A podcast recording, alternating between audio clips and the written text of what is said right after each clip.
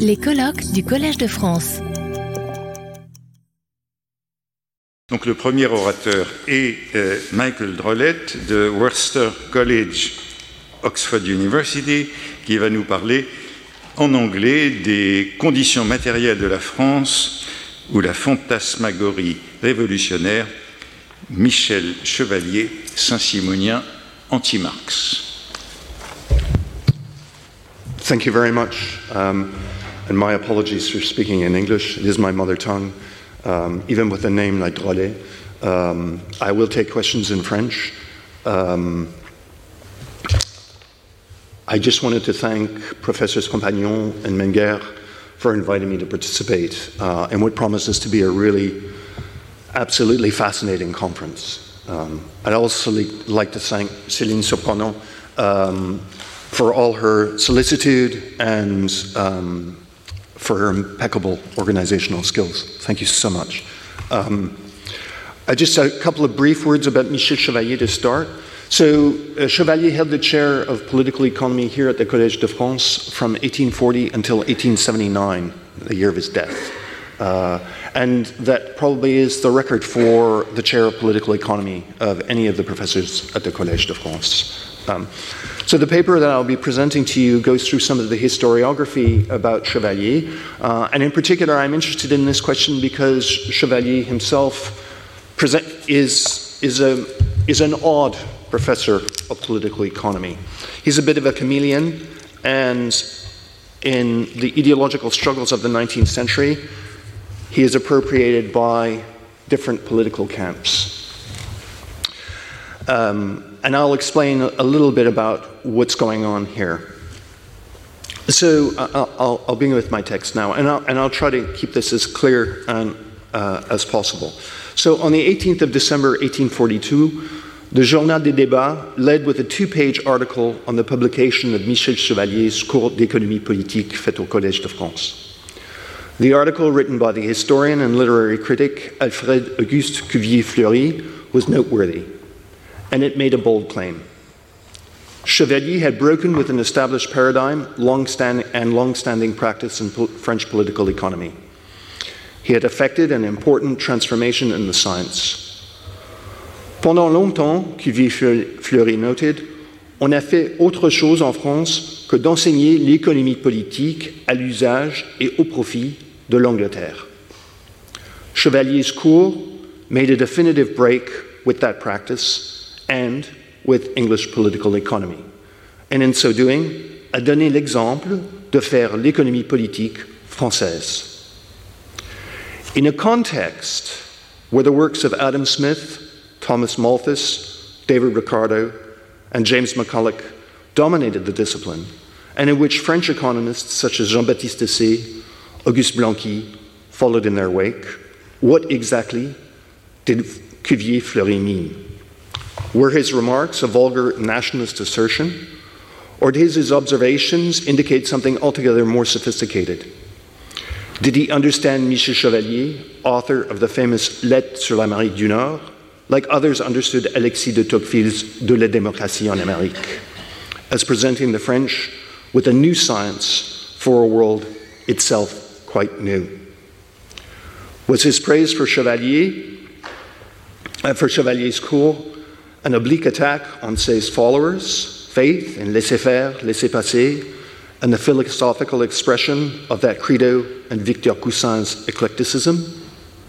Did Cuvier Fleury acclaim claims for Chevalier revealed an important truth of a political economy that, in being resolutely tied to productive forces and their organization, charted a different course for France than the theoretically remote and increasingly mathematical forms of economic thinking developed by Smith's English disciples, David Ricardo and James McCulloch, and taken up in the pages of the Journal des économistes. To all these questions, Cuvier Fleury's article answers in the affirmative. And in this, the historian and literary critic grasped something Marx, the indisputable critic of political economy, the critic who grouped together David Ricardo, John McCulloch, and Michel Chevalier, was never able to grasp. Chevalier had indeed charted a different course for the discipline than that set by Ricardo, McCulloch, and Say. What was that course? Was it akin to that charted by Tocqueville's New Science of Politics, a new science of economics for a world itself quite new? Or was it something different? Unlike Tocqueville's New Science of Politics, which remained resolutely tethered to concepts and language of politics, and therefore could do no more than turn back to the 18th century and draw on resources bestowed by Pascal, Rousseau, and principally Montesquieu, Chevalier's New Science of Economics, which was elaborated an, for a new industrial world, drew its resources from an altogether different knowledge regime. The implications of this basic fact, I believe, have not been fully appreciated. And this has had profound consequences for the way historiography has understood Chevalier's political economy. Within Anglo Saxon historiography, Chevalier's place in Saint Simonisme is widely accepted, but it is also widely misunderstood. And this is because Saint Simonisme itself is profoundly misunderstood. With a few exceptions, Anglophone historiography has failed to move on in any meaningful way from the 1950s, and Frederick von Hayek's The Counter Revolution of Science, Studies in the Abuse of Reason of 1952, or Isaiah Berlin's Freedom and Its Betrayal, Six Enemies of Human Liberty, also of 1952. As a result, Chevalier's time as a Saint-Simonian is treated quickly and his rupture with Enfantin viewed as a decisive move in the direction of economic liberalism. In this story, Chevalier is presented as a French representative of the Manchester School, and the facts are mobilized to show this. He was a close ally and friend of Richard Cobden and John Bright, and the cause of their anti Corn Law League, a cause he championed in founding with Frédéric Bastiat l'Association Française du Libre-Échange. Three years after breaking with Enfantin in 1836, he advocated customs union with Belgium. And nearly 30 years later, he negotiated in 1860 the Franco British Commercial Treaty. He became one of the founders of the International Society for the Uniformization of Weights, Measures, and Currencies, and a keen advocate of the Latin Currency Union, all of which were created to enhance trade between nations. He co founded with Frédéric Passy, la Ligue Internationale et Permanente de la Paix, an organization that promoted free trade between nations as the way to foster peace between nations. No one can disagree with Chevalier's 19th century biography, Alphonse Courtois, the perpetual secretary of the liberal Société d'économie politique, when he described Chevalier as one of the 19th century's champions of free trade. Nor can one object to categorizing Chevalier as an économiste antidémocratique, anti-égalitaire, and the suite, anti-Marx. As someone who adhered strictly to Saint-Simon's maxim, à chacun selon ses capacités, à chaque capacité selon ses œuvres, he opposed all forms of egalitarian socialism and the democratization of work. He opposed the revolution of 1848, seeing all forms of revolution as, quote, un excès démagogique leading inevitably to an épouvantable débâcle des intérêts matériels où l'industrie rétrograderait. He entered a fierce polemic with Louis Blanc and the work of the Luxembourg Commission, fiercely opposing the ideas of liquidation sociale and l'égalité des rétributions, a polemic that resulted in the government suppressing the chair of political economy at the Collège de France. Well, he was concerned with the organization of labor, with pay and working conditions, with industrial safety, the effect of technology on language, uh, on labor. He understood work much as Saint-Simon did, as creative and generative of change. But unlike Charles Fourier, Jules or Pierre Leroux or Marx himself, who all believed that work as the expression of human creativity should be attractive, meaningful, and free, Chevalier, who was genuinely concerned with mundane, repetitive, exhausting, wretched, and, and the soul destroying nature of some forms of labor, understood work in altogether less philosophically complex terms. He had an unromantic understanding of work and would have dismissed as absurd and ridiculous Paul Lafargue's Le droit de la paresse, had he been inclined to read it. French historiography views Chevalier differently. His place within Saint-Simonism has been stressed from the time of his Discours d'ouverture of 1841, of the cours itself, and as Cuvier-Fleury reported after attending the cours, so this is in an earlier article that he wrote on Chevalier, he said Le discours de Michel Chevalier n'est autre chose, en effet, que le résumé éloquent et profond, l'exposition impartiale et philosophique de tout ce qui a mérité de suivre dans les doctrines du saint-simonisme. This judgment was reaffirmed by Sébastien Chartelet in the 1930s and by Jean Walch in his 1975 Michel Chevalier, Économiste Saint-Simonien, the most comprehensive account of Chevalier's thought to date. As Walsh observed, Michel Chevalier avait lui-même exposé dans son article de 1838 euh, des intérêts matériels de la France, un saint-simonisme dépouillé de ses éléments mystiques pour ne garder que l'essentiel, les traits les plus positifs, c'est-à-dire le développement industriel, l'amélioration du sort des classes les, les plus défavorisées, l'esprit d'association. Le cours du Collège de France pourrait alors être la tribune du saint-simonisme réaliste. But Walsh's judgment was eclipsed in the 1990s and 2000s with the neoliberal shift in France and the reshaping of French historiography, which took an Anglo American turn. The focus turned to Chevalier's perceived rupture with Saint Simonism in 1833 and apparent shift to political and economic liberalism, a shift that appeared to be concerned by Chevalier's elevation and integration in France's intellectual, academic, and political establishment. As I said, he was professor of political economy of the Collège de France from 1840 until 1879. He was a member of the Academy of Moral and Political Sciences. He was president of the Conseil Général de l'Hérault. He was president of the Paris Statistical Society and the Société Française de Statistique Universelle. He was contributor to the Revue des Deux Mondes.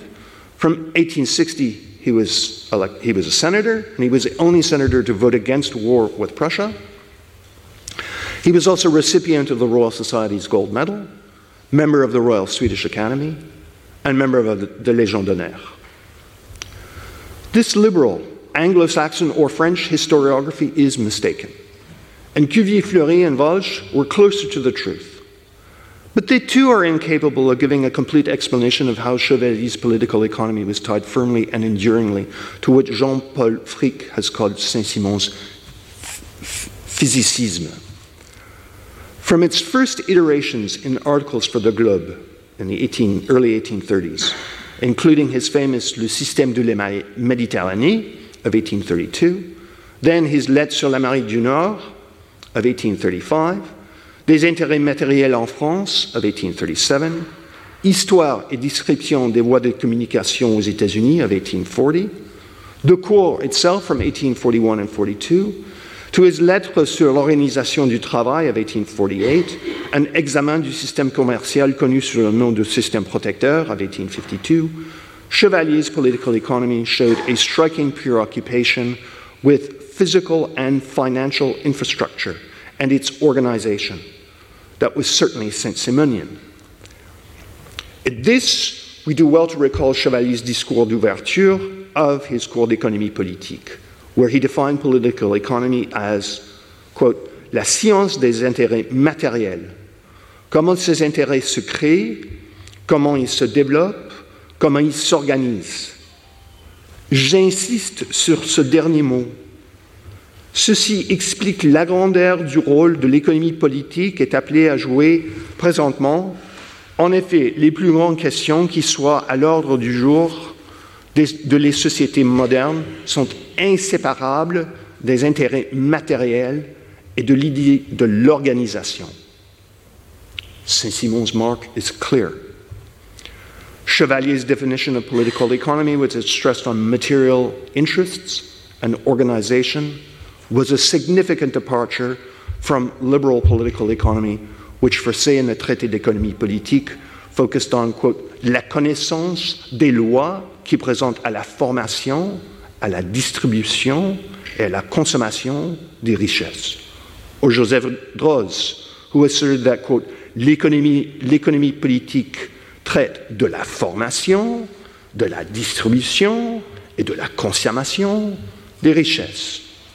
Or Frédéric Bastiat, for whom political economy was la science de la richesse, ou mieux, la science qui a pour but de déterminer la richesse et le, et le doit être le plus abondamment produit, les plus équitablement répartis et les plus rationnellement employés dans l'intérêt des individus comme dans celui de la société tout entière.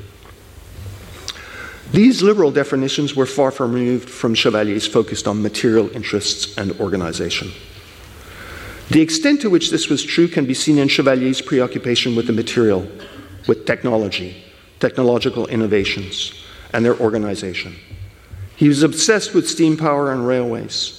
His famous 1832 Système de la Méditerranée envisaged a network of over 60,000 kilometers of railways linking Europe's capitals and linking them to Constantinople, Tehran, Baghdad, Basra, and Kamchatka.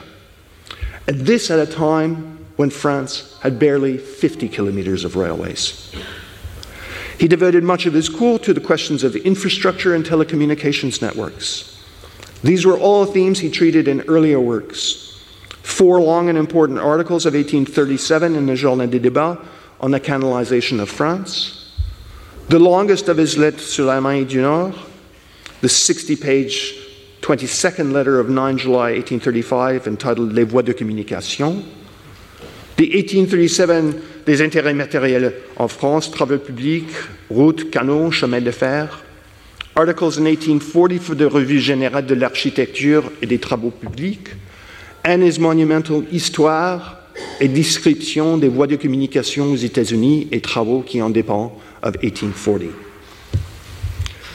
The relationship between the material and the organizational was highlighted in the place assigned to networks that would hasten the development of industry by acceler- accelerating the flow of capital, goods, and labor within and beyond national and national, within and beyond the national economy and spur the development of industry, its modernization through the dissemination of different manufacturing and organizational techniques that themselves would create the conditions for more rational, more efficient, less wasteful, and more sustainable production.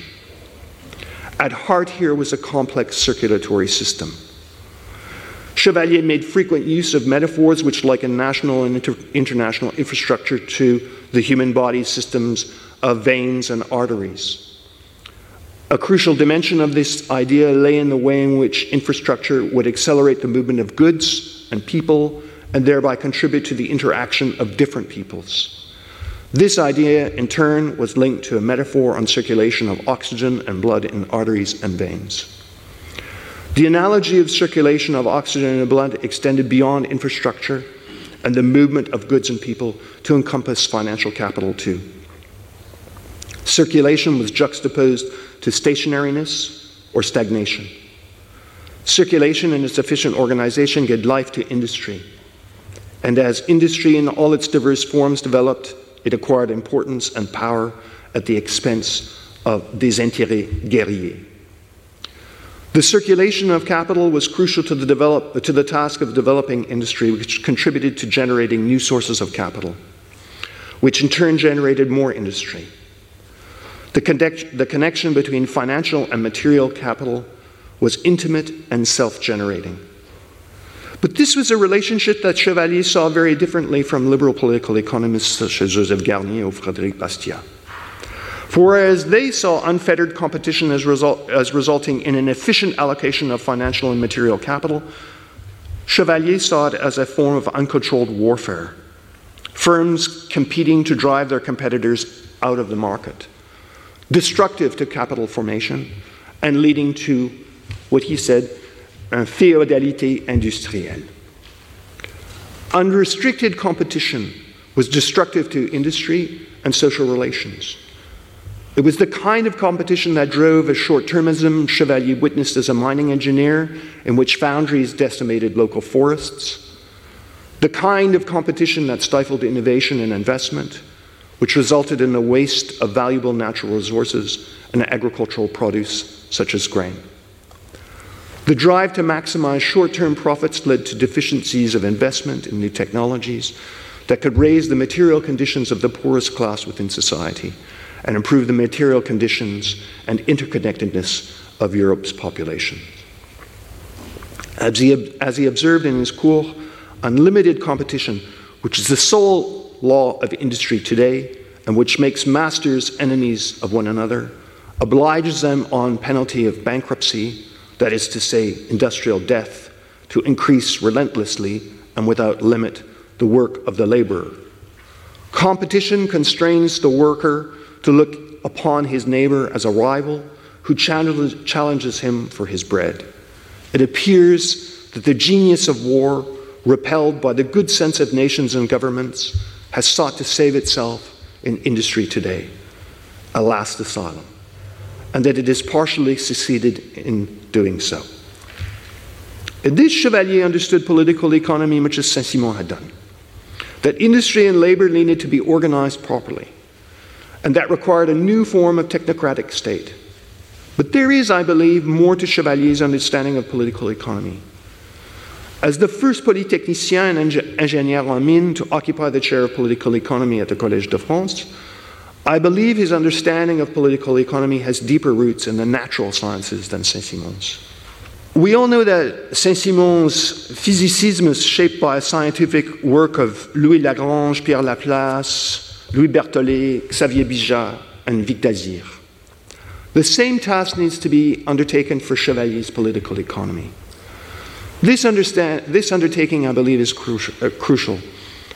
Our knowledge of the full range of meanings of ideas, concepts, and categories Chevalier employed. And often, when he employs categories that political economists take as standard vocabulary, they are incomprehensible in the terms that he uses them. So, the full range of these, the meaning of these ideas, concepts, and categories has hitherto been rather restricted. And this has led to the historiographic misunderstandings outlined at the beginning of the presentation.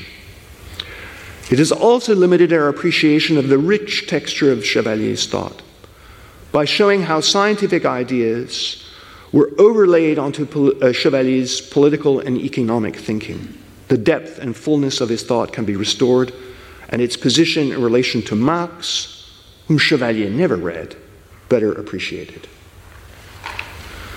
Chevalier's political economy was informed by a scientific and technical education, a new way of doing science, that saw nature as a complex, interconnected, circulatory organization.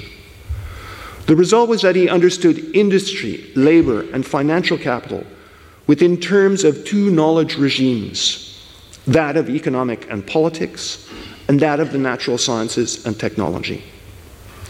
What I wish to do in the time remaining to me is to show exactly how Chevalier's political economy, his politique industrielle, was adapted to a new reality that Marx's critique of political economy did not grasp. Chevalier's understanding of industry, labor, and financial capital was marked by scientific ideas on organic complexity and organisms' interaction with environmental conditions. He understood nature as a complex web of interconnected networks and transposed this to industry. Industry was conceived as a complex and dynamic organization whose degree of complexity was appraised by the intricacy and density of its networks and its vitality was assessed according to the speed with which goods, capital, and labor could circulate. Such an outlook owed its debt to ideas dominated in chemistry, biology, geology, and crystallography at the time. At the École Polytechnique between 1823 and 1825, Chevalier studied with François Arago and Louis Gay-Lussac, both friends and intellectual soulmates of Alexander von Humboldt. Both shared with Humboldt the idea that science and nature had to be understood holistically as a complex circulatory organization whose vitality and coherency could be altered either positively or negatively by human activity. Chevalier's time from 1825 to 29 at the École des Mines and the courses in mineralogy that he took and were taught by Élie de Beaumont and Pierre Armand Dufrénoy, Gottlob Werner's French disciples, understood geology in similar terms. For Beaumont and Dufrénoy, the underground world was a complex network of veins and fissures that could be mapped out, allowing for the navigation and exploitation of this hidden environment. These ideas of complex networks were also bound up with Werner's ideas on spontaneous generation and the Lamarckian idea first outlined in, his in the famous scientist 1802 Recherche sur l'organisation des corps vivants, and then taken up by a host of his followers. That inside the development of all natural bodies, there were two principles locked in perpetual struggle. Just as Lamarck believed natural bodies were animated by an internal dynamic, Chevalier also believed that a tension between the compositional elements of a given economy determined its dynamic. These ideas found their place in Chevalier's understanding of industry and labor as creative and generative of change. Chevalier's understanding that unfettered competition with industry and in labor could be profoundly disruptive to economic and social life was certainly something he shared with Saint Simon. It was also something he shared with Marx, but for different reasons. Marx noted in his economic and philosophical manuscripts, quote, a species consciousness, man confirms his real social life and merely repeats it in thought and his actual existence. And Marx sought to effect a change to social life and to species consciousness through revolutionary action, through the transformation of actual existence. Chevalier, however, understood such political action as unsettling and as rendering anarchic labor and industry, thereby disrupting the complex network at the source of the productive forces that would generate more complex and higher forms of synthetic unity, a unity that in turn would generate more productive forces. The lesson Chevalier had learned as a mining student was that the destruction of nature and the squandering of natural resources and human resources, which le- led to the loss of vitality and the, com- and the collapse of complex natural systems, was mirrored in the economy and society. Unfettered competition and political instability led to a loss of vitality and a collapse of human systems. This he argued in the cours of 1841 42. And I quote unlimited competition which causes an excessive fall in prices that appears favorable to the consumer.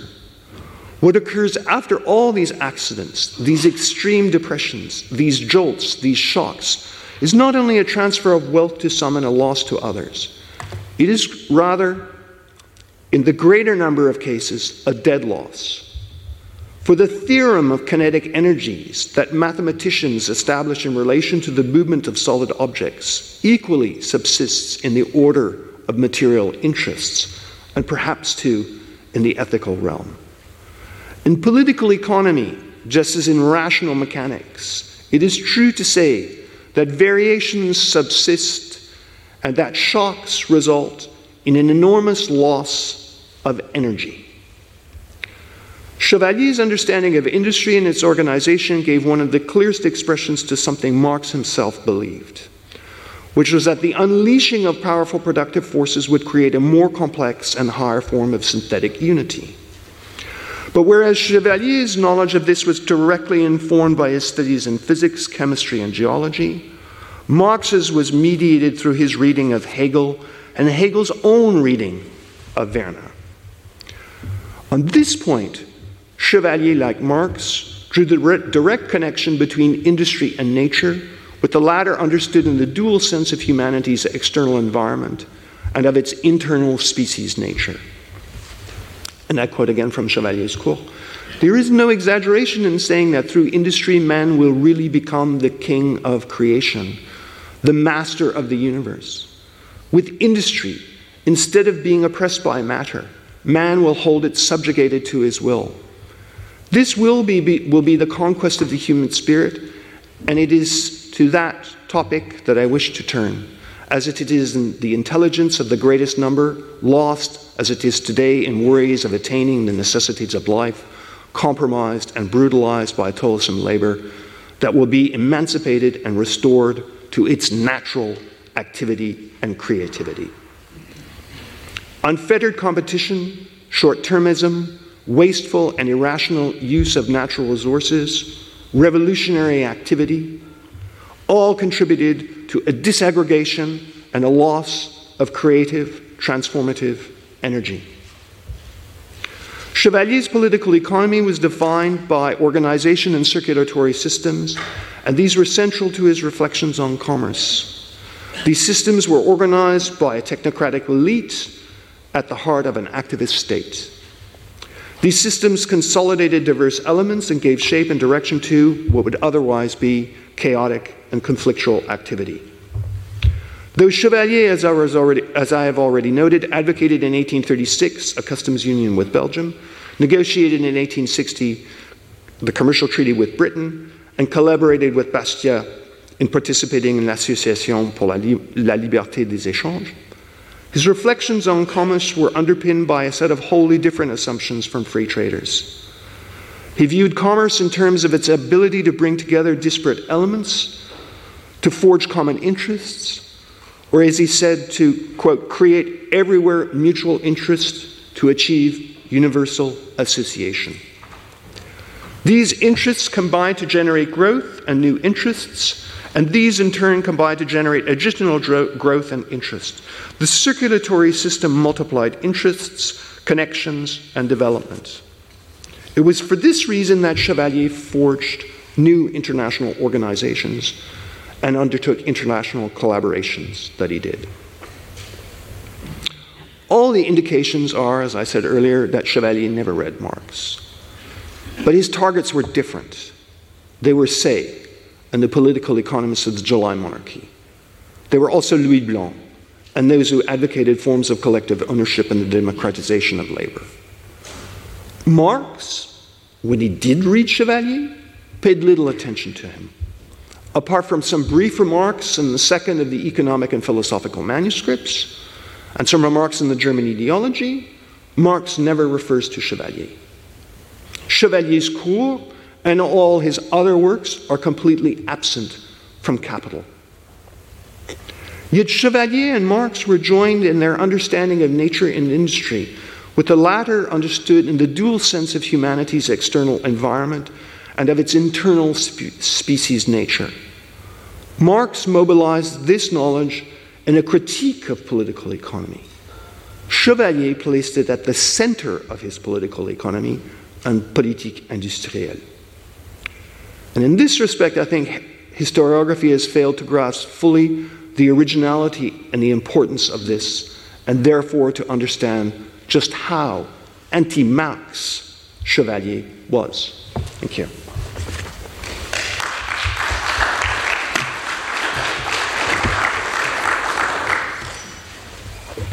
Merci beaucoup pour cette première communication sur Michel Chevalier. Bon, beaucoup de choses à dire. Peut-être, je voudrais rappeler peut-être un petit peu l'histoire de cette chaire.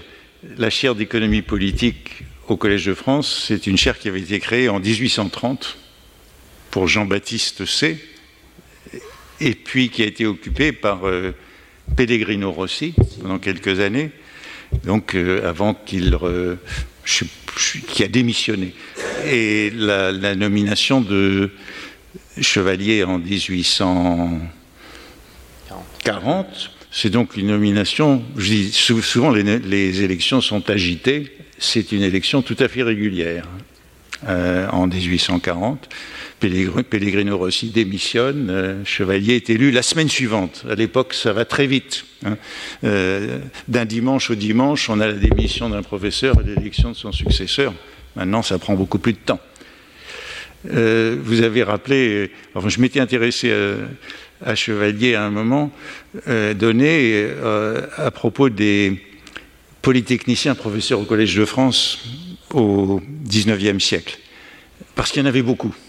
euh, à l'époque, la plupart des scientifiques, c'était bien avant la montée en puissance de l'école normale supérieure, donc quasi toutes les chaires scientifiques étaient occupées par des polytechniciens. Et au moment où Chevalier était élu en 1840, la chaire de physique mathématique, la chaire d'astronomie, la chaire de géologie euh, était occupée par des polytechniciens, donc il, était, il est à ce moment-là le, quatrième. Bon, ça veut dire plus de la moitié des scientifiques du collège. Et il y a notamment Élie de Beaumont, qui est, alors, bon, ce sont pour beaucoup des ingénieurs des mines. Hein, ces polytechniciens qui sont au collège, mais pas seulement, parce qu'il y a aussi beaucoup d'ingénieurs des ponts. Mais euh, c'est cette filière-là qui fait élire Chevalier. Et alors, euh, euh, bon, vous l'avez rappelé, bien sûr, Saint-Simonien, tous les ingénieurs des mines étaient Saint-Simoniens dans les années 1820, dans la promotion 1823, et les promotions 1823 Hein, de l'école polytechnique. Et dans, ces trois promotions, 23, 24, 25, quasi tous les ingénieurs des mines sont saint-simoniens. Hein. quasi, oui. Quasi. Et donc il est très proche euh, d'Enfantin. Il est en prison avec Enfantin. Donc il est l'un des plus euh, religieux du saint-simonisme avant de, avant de virer. Ce qui donnera lieu à un épisode très intéressant dans l'histoire du Collège de France, en 1848, puisqu'il est professeur de 1840 à 1879 au Collège de France, avec une interruption en 1848. En 1848, sa chaire est abolie. Elle est abolie par des Saint-Simoniens qui tiennent le ministère de l'Instruction publique. Carnot, ministre de l'Instruction publique, et on supprime cinq chaires au Collège de France pour créer euh, cette fameuse école d'administration qui durera deux ans. C'est très intéressant en France. Révolution de 1948, on crée l'école d'administration. 70, 71, on crée Sciences Po. 45, euh, on crée l'ENA. Hein. C'est chaque euh, chaque révolution, on crée une école d'administration. Donc cette école d'administration qui était au Collège de France euh, a duré deux ans. Il n'y a eu que deux promotions, mais elle a, elle a beaucoup d'importance, beaucoup dans, cette histoire, parce que c'était, elle était créée justement sur le modèle de l'école polytechnique pour fournir les hauts euh, fonctionnaires de la nation.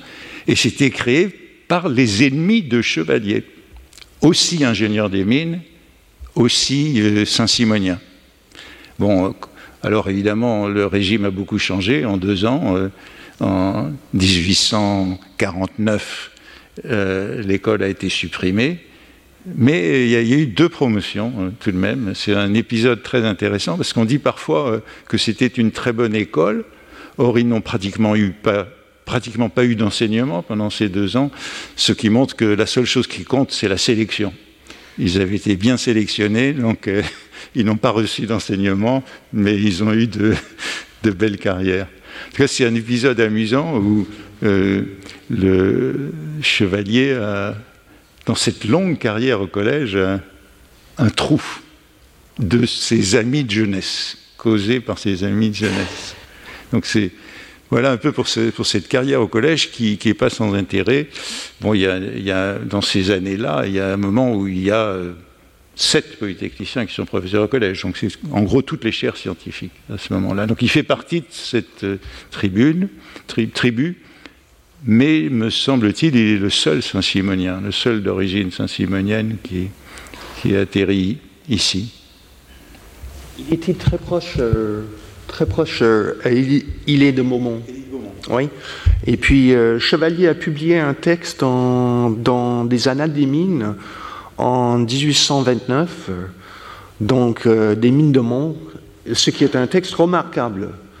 Euh, et c'est le seul texte qui a été publié dans les années des mines, qui était republié. Et c'était republié juste, juste au moment du procès des Saint-Simoniens, au mois d'août en, 1832. Et donc sans doute, euh, Beaumont avait un jeu là-dedans. Alors Beaumont était aussi longtemps donc, professeur ici. Euh, Ils ont tenu les chaires de géologie pendant très longtemps, hein, ces ingénieurs des mines dans, dans cette maison. Retrouvez tous les contenus du Collège de France sur www.colège-2-france.fr.